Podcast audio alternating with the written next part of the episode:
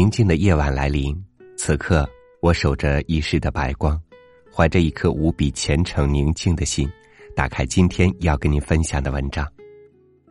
每一天，我享受着这样的时刻，同时我也欣喜于在电波的另一端，有你，在听我读书，或者和我一起读书。这里是三六五读书，我是朝雨。今天和您分享的文章题目是：读书人和不读书的人最大的差别。作者林语堂。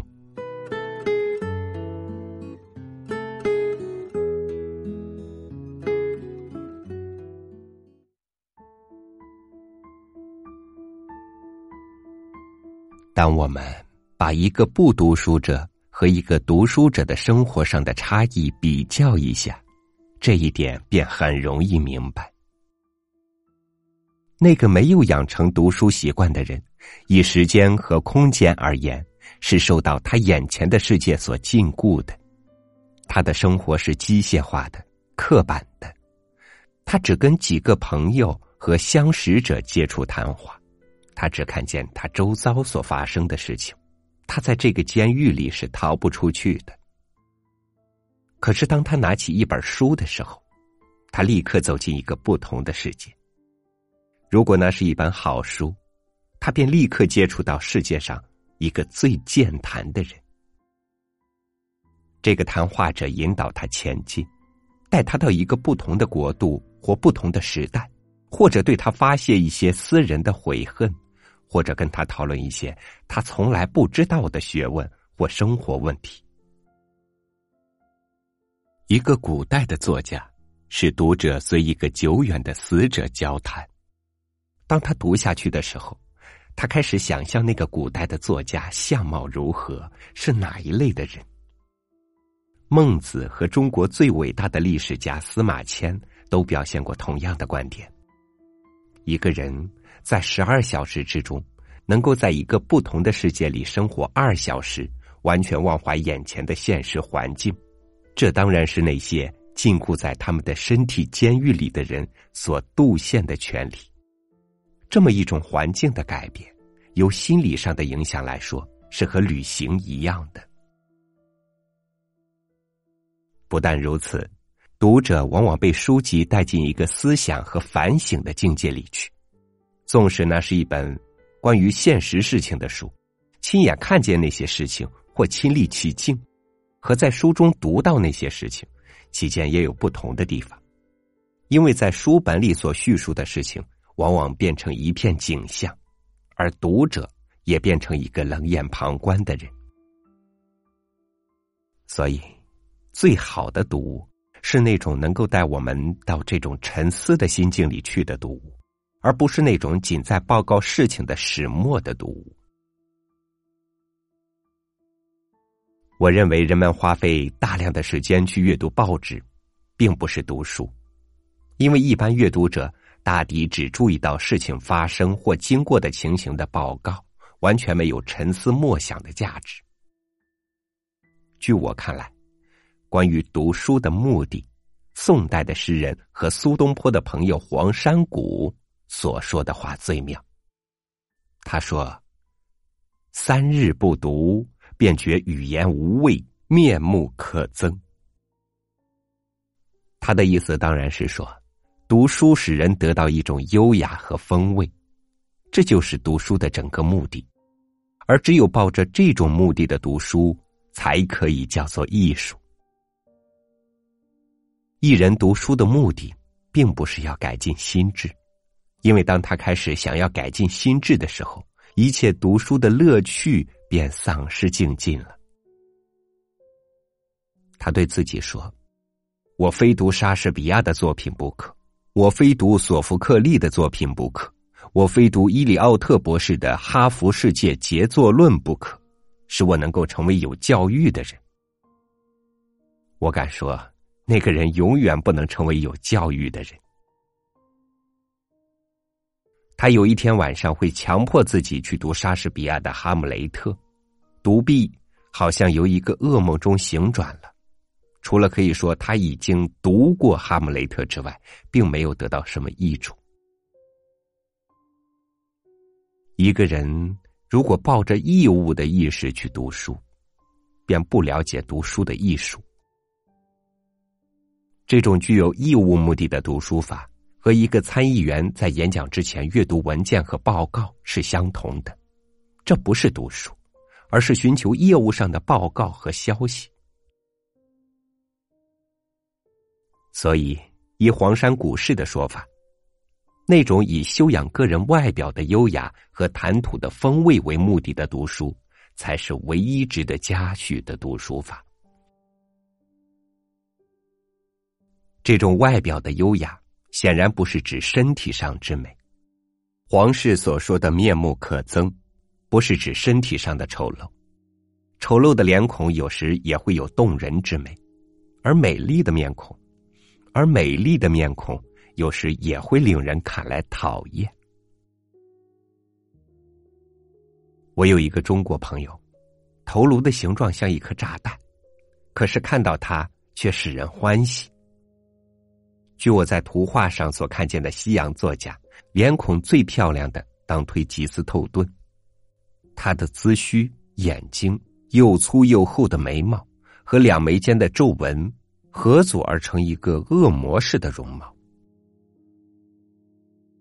我们只觉得那个头颅中有许许多多的思念在转动着，随时会由那对古怪而锐利的眼睛里迸发出来。那就是皇室所谓美丽的面孔，一个不是脂粉装扮起来的面孔。而是纯然由思想的力量创造起来的面孔。谈到谈吐的风味，那完全要看一个人读书的方法如何。一个人的谈吐有没有味，完全要看他的读书方法。如果读者获得书中的味，他便会在谈吐中把这种风味表现出来；如果他的谈吐中有风味，他在写作中。也免不了会表现出风味来，所以我认为风味或嗜好是阅读一切书籍的关键。这种嗜好跟对食物的嗜好一样，必然是有选择性的，属于个人的。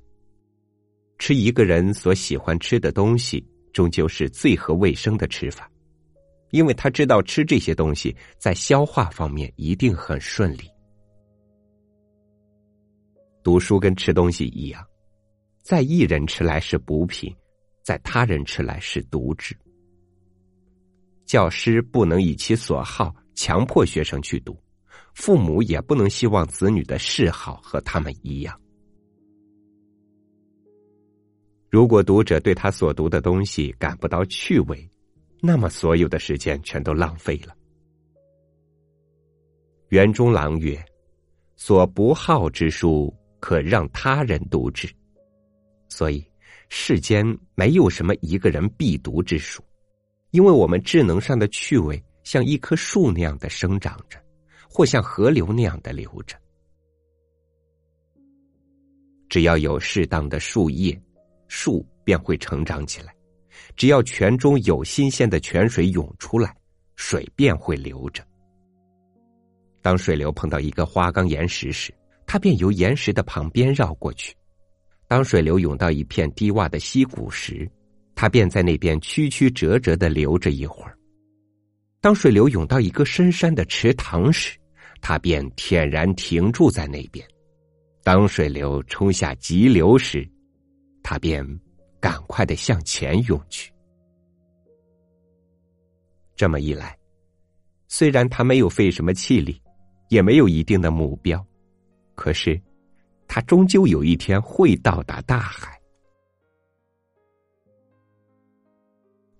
世上无人人必读的书，只有在某时某地、某种环境和生命中的某个时期必读的书。我认为读书和婚姻一样，是命运注定的或阴阳注定的。纵使某一本书，如圣经之类。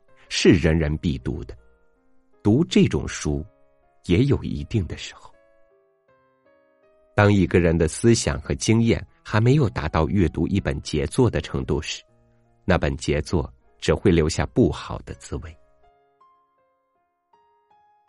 孔子曰：“五十以学易。”便是说，四十五岁时候尚不可读《易经》。孔子在《论语》中的训言的冲淡温和的味道，以及他的成熟的智慧，非到读者自己成熟的时候是不能欣赏的。且同一本书，同一读者，一时可读出一时之味道来。其境况是如看一名人相片，或读名人文章。未见面时是一种味道，见了面交谈之后，再看其相片或读其文章，自有另外一层深切的理会；或是与其人绝交以后，看其照片、读其文章，已另有一番味道。四十岁学艺是一种味道，到五十岁看过更多的人事变故的时候再去学艺，又是一种味道。所以。一切好书重读起来，都可以获得益处和新乐趣。我在大学的时候被学校强迫去读《西行记》和《亨利·埃什蒙》，可是我在十余岁时候虽能欣赏《西行记》的好处，《亨利·埃什蒙》的真滋味却完全体会不到。后来渐渐回想起来，才疑心该书中的风味。一定比我当时所能欣赏的还要丰富的多。由是可知，读书有二方面：一是作者，一是读者。对于所得的实意，读者有他自己的见识和经验所贡献的分量，是和作者自己一样多的。宋儒程颐川先生谈到孔子的《论语》时说。读《论语》，有读了全然无事者，有读了后其中得一两句习者，有读了后知好之者，有读了后只有不知手之舞之足之蹈之者。我认为，一个人发现他最爱好的作家，乃是他的知识发展上最重要的事情。世间却有一些人的心灵是类似的，一个人必须在古今的作家中寻找一个心灵和他相似的作家，他只有这样，才能够获得读书的真益处。一个人必须独立自主去寻出他的老师来，没有人知道谁是你最爱好的作家，也许甚至你自己也不知道，这跟一见倾心一样。人家不能叫读者去爱这个作家或那个作家，可能当读者找到了他所爱好的作家时，他自己就本能的知道了。关于这种发现作家的事情，我们可以提供一些著名的例证。有许多学者似乎生活于不同的时代里，相距多年，然而他们思想的方法和他们的情感却那么相似。使人在一本书里读到他们的文字时，好像看见自己的肖像一样。以中国的语法说来，他们说这些相似的心灵是同一条灵魂的化身。例如，有人说苏东坡是庄子或陶渊明转世的，袁中郎是苏东坡转世的。苏东坡说：“当他第一次读庄子的文章时，他觉得他自从幼年时代起，似乎就一直在想着同样的事情，抱着同样的观念。当袁中郎有一晚在一本小诗集里发现一个名叫徐文长的同代无名作家时，他由床上跳起，向他的朋友呼叫起来。他的朋友开始拿那本诗集来读，也叫起来，于是两人。”教复读，读复教，弄得他们的仆人疑惑不解。伊里奥特说，他第一次读到卢骚的作品时，好像受了电流的震击一样。尼采对于叔本华也有同样的感觉可是叔本华是一个乖张易怒的老师而尼采是一个脾气暴躁的弟子所以这个弟子后来反叛老师是很自然的事情。只有这种读书方法只有这种发现自己所爱好的作家的读书方法才有益处可言。像一个男子和他的情人一见倾心一样，什么都没有问题了。他的高度，他的脸孔，他的头发的颜色，他的声调，和他的言笑，都是恰到好处的。一个青年认识这个作家。是不必经他的教师的指导的，这个作家是恰合他的心意的，他的风格、他的趣味、他的观念、他的思想方法都是恰到好处的。于是，读者开始把这个作家所写的东西全都拿来读了，因为他们之间有一种心灵上的联系，所以他把什么东西都吸收进去，毫不费力的消化了。这个作家自会有魔力吸引他，而他也乐自为所吸。过了相当的时候，他自己的声音相貌一颦一笑，便见与那个作家相似。这么一来，他真的浸润在他的文学情人的怀抱中，而由这些书籍中获得他的灵魂的食粮。过了几年之后，这种魔力消失了。他对这个情人有点感到厌倦，开始寻找一些新的文学情人。到他已经有过三四个情人，而把他们吃掉之后，他自己也成，他自己也成为一个作家了。有许多读者永不曾堕入情网，正如许多青年男女只会卖弄风情，而不能钟情于一个人。随便哪个作家的作品，他们都可以读；一切作家的作品，他们都可以读。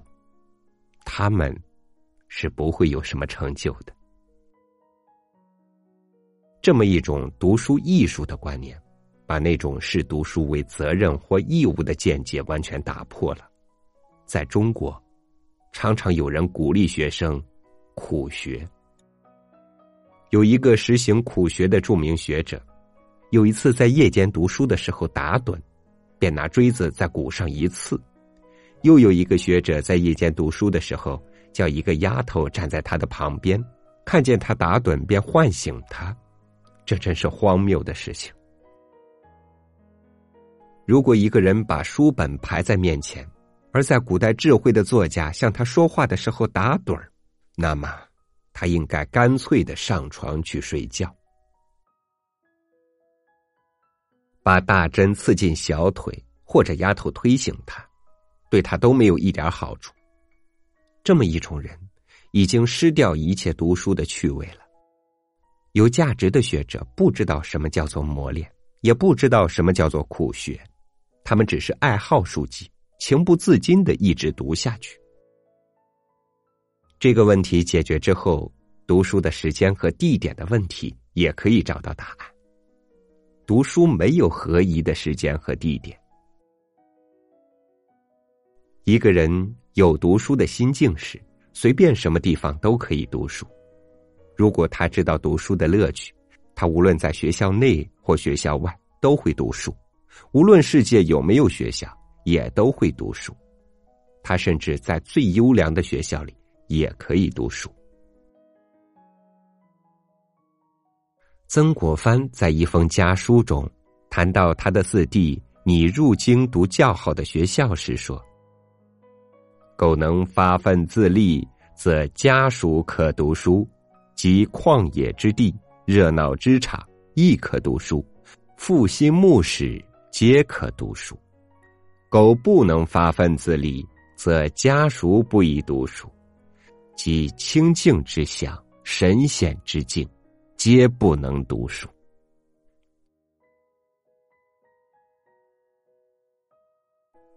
有些人在要读书的时候，在书台前装腔作势，埋怨说他们读不下去，因为房间太冷、板凳太硬或光线太强；也有些作家埋怨说他们写不出东西来，因为文字太多、稿纸发光或马路上的声响太嘈杂。宋代大学者欧阳修说：“他的好文章都在三上得知，即枕上、马上和侧上。有一个清代的著名学者顾千里，据说在夏天有裸体读经的习惯。在另一方面，一个人不好读书，那么一年四季都有不读书的正当理由。春天不是读书天，夏天炎炎最好眠。等到秋来冬又至，不如等待到来年。那么，什么是读书的真艺术呢？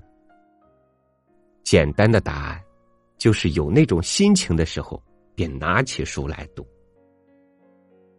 一个人读书必须出其自然，才能够彻底享受读书的乐趣。他可以拿一本《离骚》或奥马开言的作品，牵着他的爱人的手，到河边去读。如果天上有可爱的白云，那么，让他们读白云，而忘掉书本吧。或同时读书本和白云吧。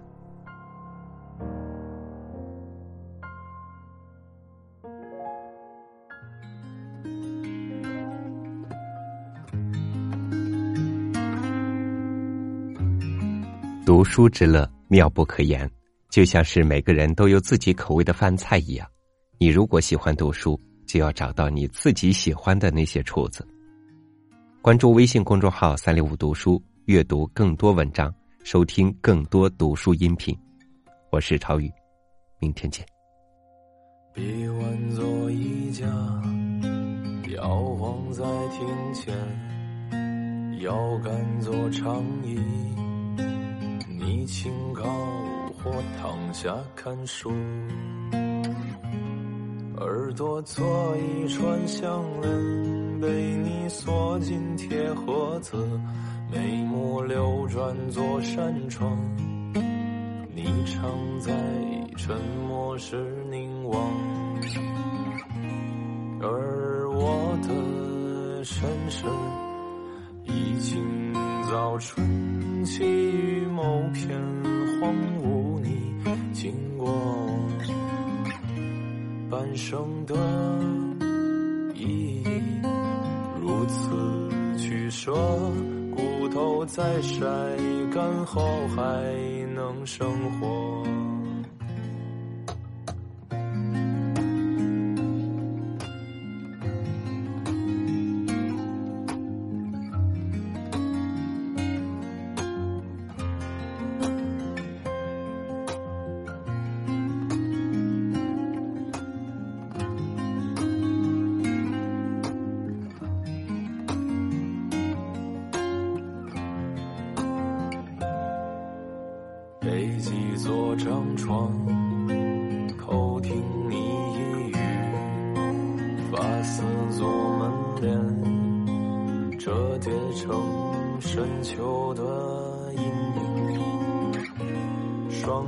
脚支起一面镜，清早是你好梳妆，手指耐看做陈设，